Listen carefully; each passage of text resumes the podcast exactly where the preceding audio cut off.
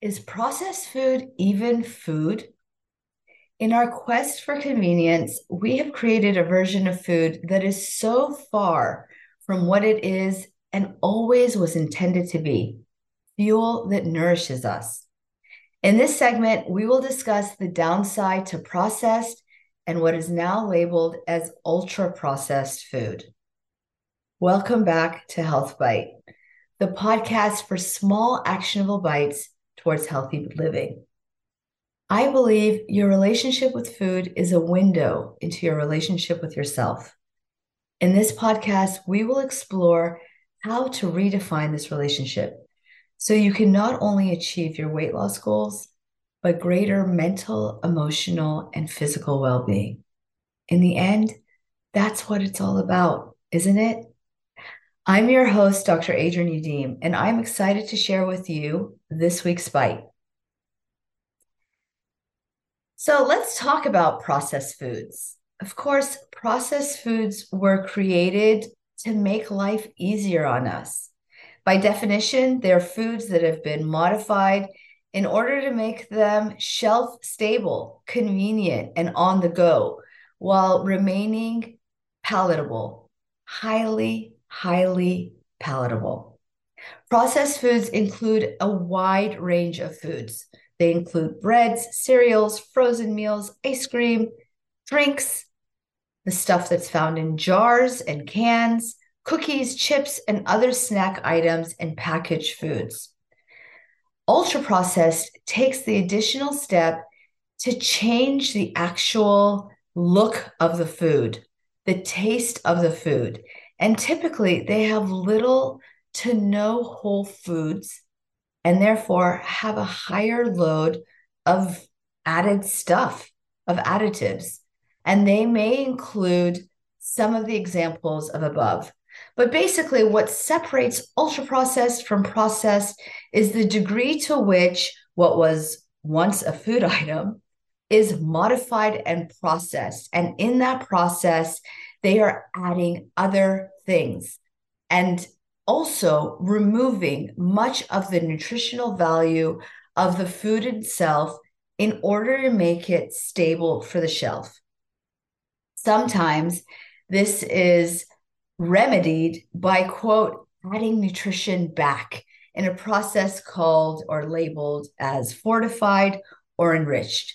For example, Sugary cereals will have certain B vitamins like folate added back to the cereal, giving it a false sense of nutrition. And that way they can label it with fancy terms like fortified, taking away the notion that this food initially did have some nutrition to it, which was in the process engineered out.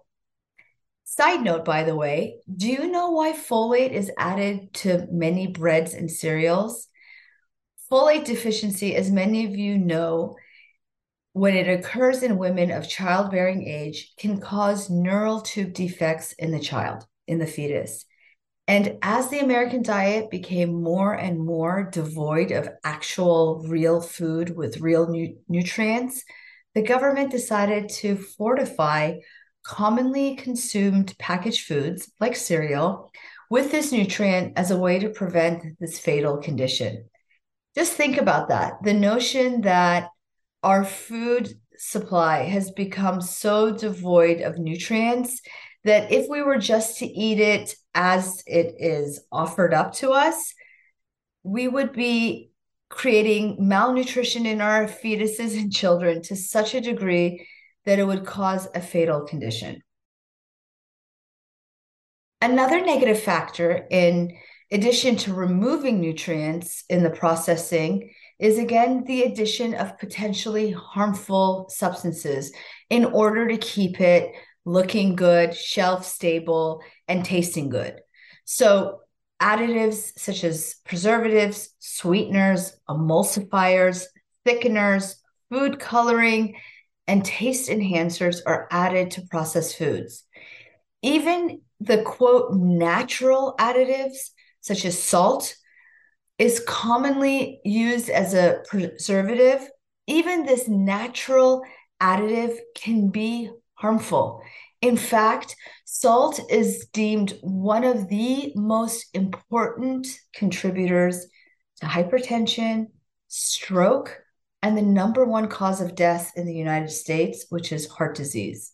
In fact, just this past March, just a few months ago, the WHO released a report stating that 7 million people could die of diseases linked to excessive salt consumption before the end of the decade if the government does not immediately pass tighter restrictions on salt consumption.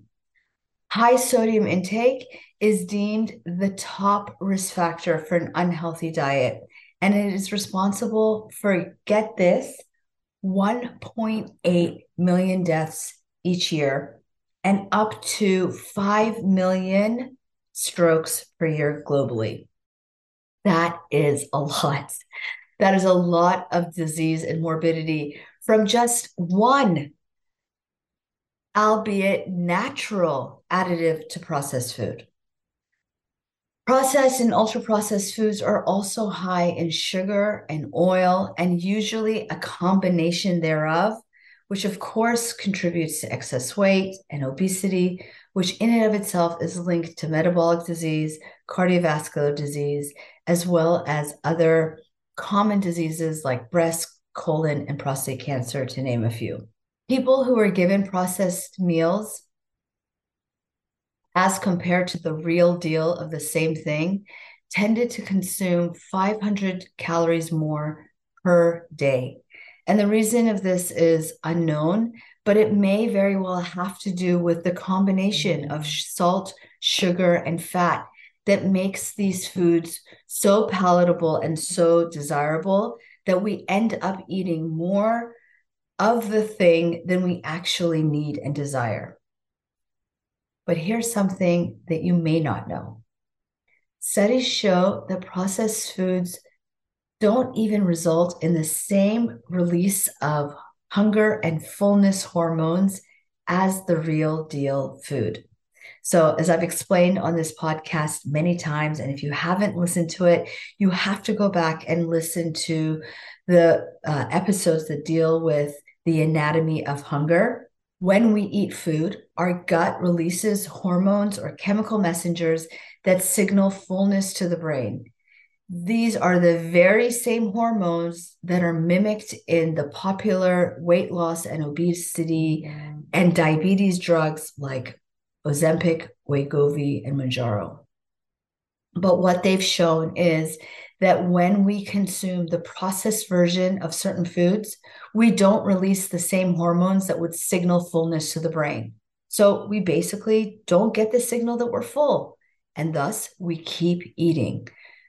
For example, a packet of quick mix oatmeal where you just add hot water and go will not release the same boost of these fullness hormones as a cup of steel cut oatmeal that we cook over the stove top. Therefore, we don't or are not left feeling as full as we should. Also, a piece of processed chicken that you may find at a fast food joint or packaged in the market will not cause the same surge of fullness hormones as the real deal piece of a chicken thigh that we tear off the whole chicken.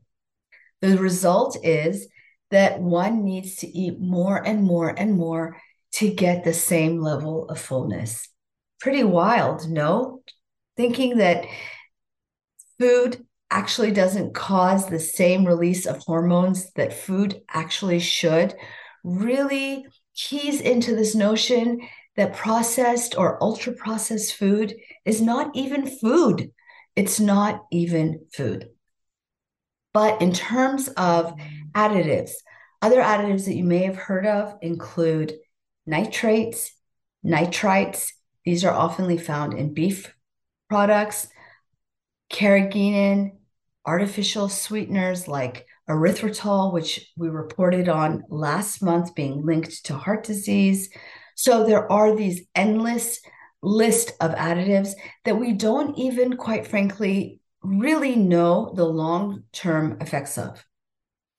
And yet, ultra processed foods have steadily grown as a part of the American diet and currently make up a whopping 60% of what American adults consume every day and nearly 70% of what our kids consume.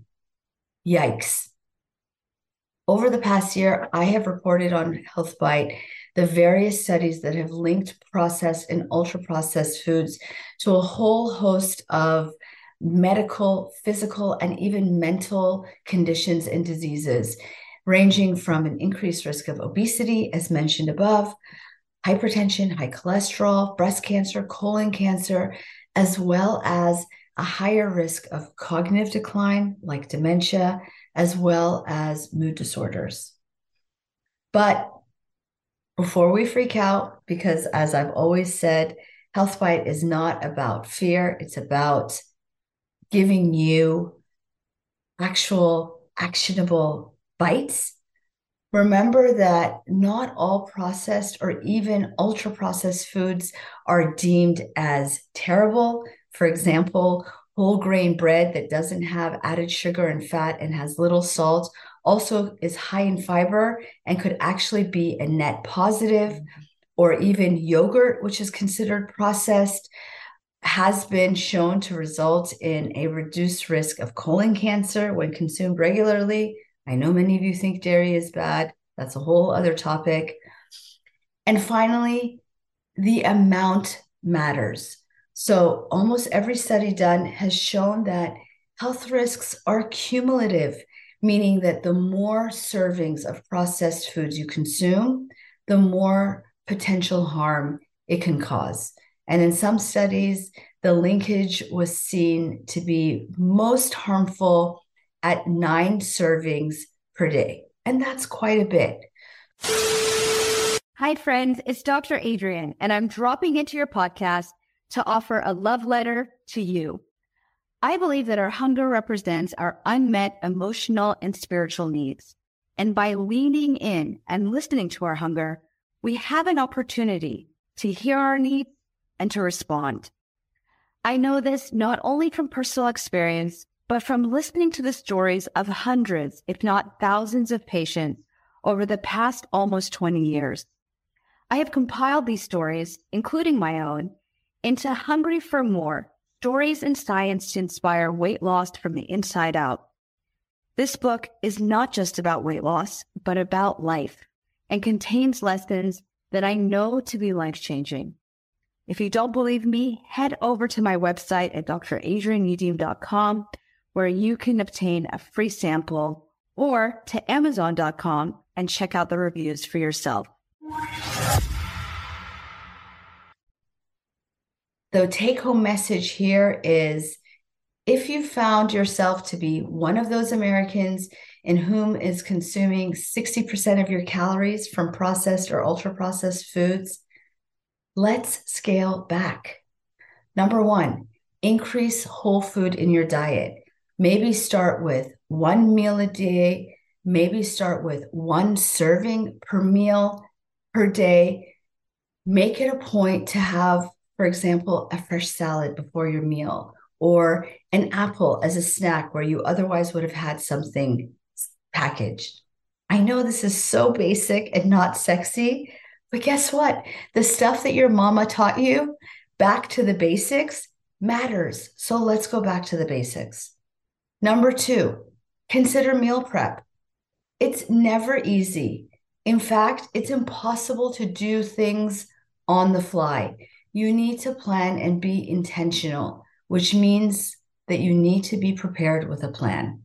So think about it over the weekend. What am I going to eat this week? What am I going to prep so that my intentions are actually lived out? I actually do what I intend to do for myself. Because, again, as we all know, if you wait for the last minute, you are not going to have the wherewithal or even the ingredients necessary to do the right thing for yourself. Number three, include your family. One of the most common reasons we turn to processed food is because of time And let's face it, having a family is a time sink. And if you recall the statistic above, our kids are suffering from this and eating even more processed foods than we are, which over a lifetime could really impact their health.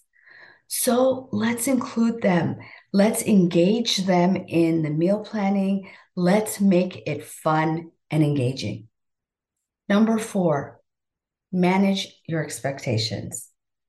Living a healthy life, living a intentional life takes time. Therefore, the notion that everything should be quick and easy is an expectation that sets us up for failure. Fortunately, advances in food technology has made life easier for us, but the notion that should it be always easy is a false notion.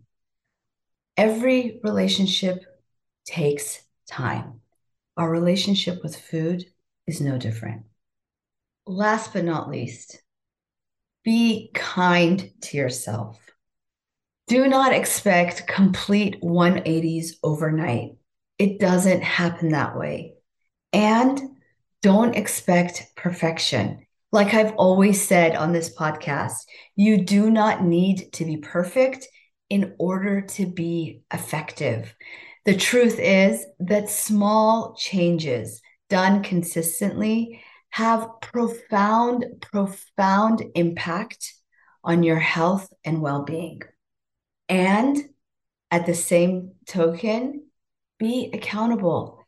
Kindness means accountability to yourself. So be accountable, be committed. Remember that you are in the driver's seat and it is on you to keep yourself there. We can do both at once be accountable, be committed, and be kind and compassionate. These two things do exist together. And that is all for this week on Health Bite. I'm so grateful that you are here with me. If you love this podcast, if you find it informative, please share it with somebody that you love. And if you would head back over to Apple Podcasts or wherever you listened and leave us a review, I would be so grateful. Join me again next week on Health Bite, where I will be here to offer you our next nugget, our actionable bite towards health. See you then.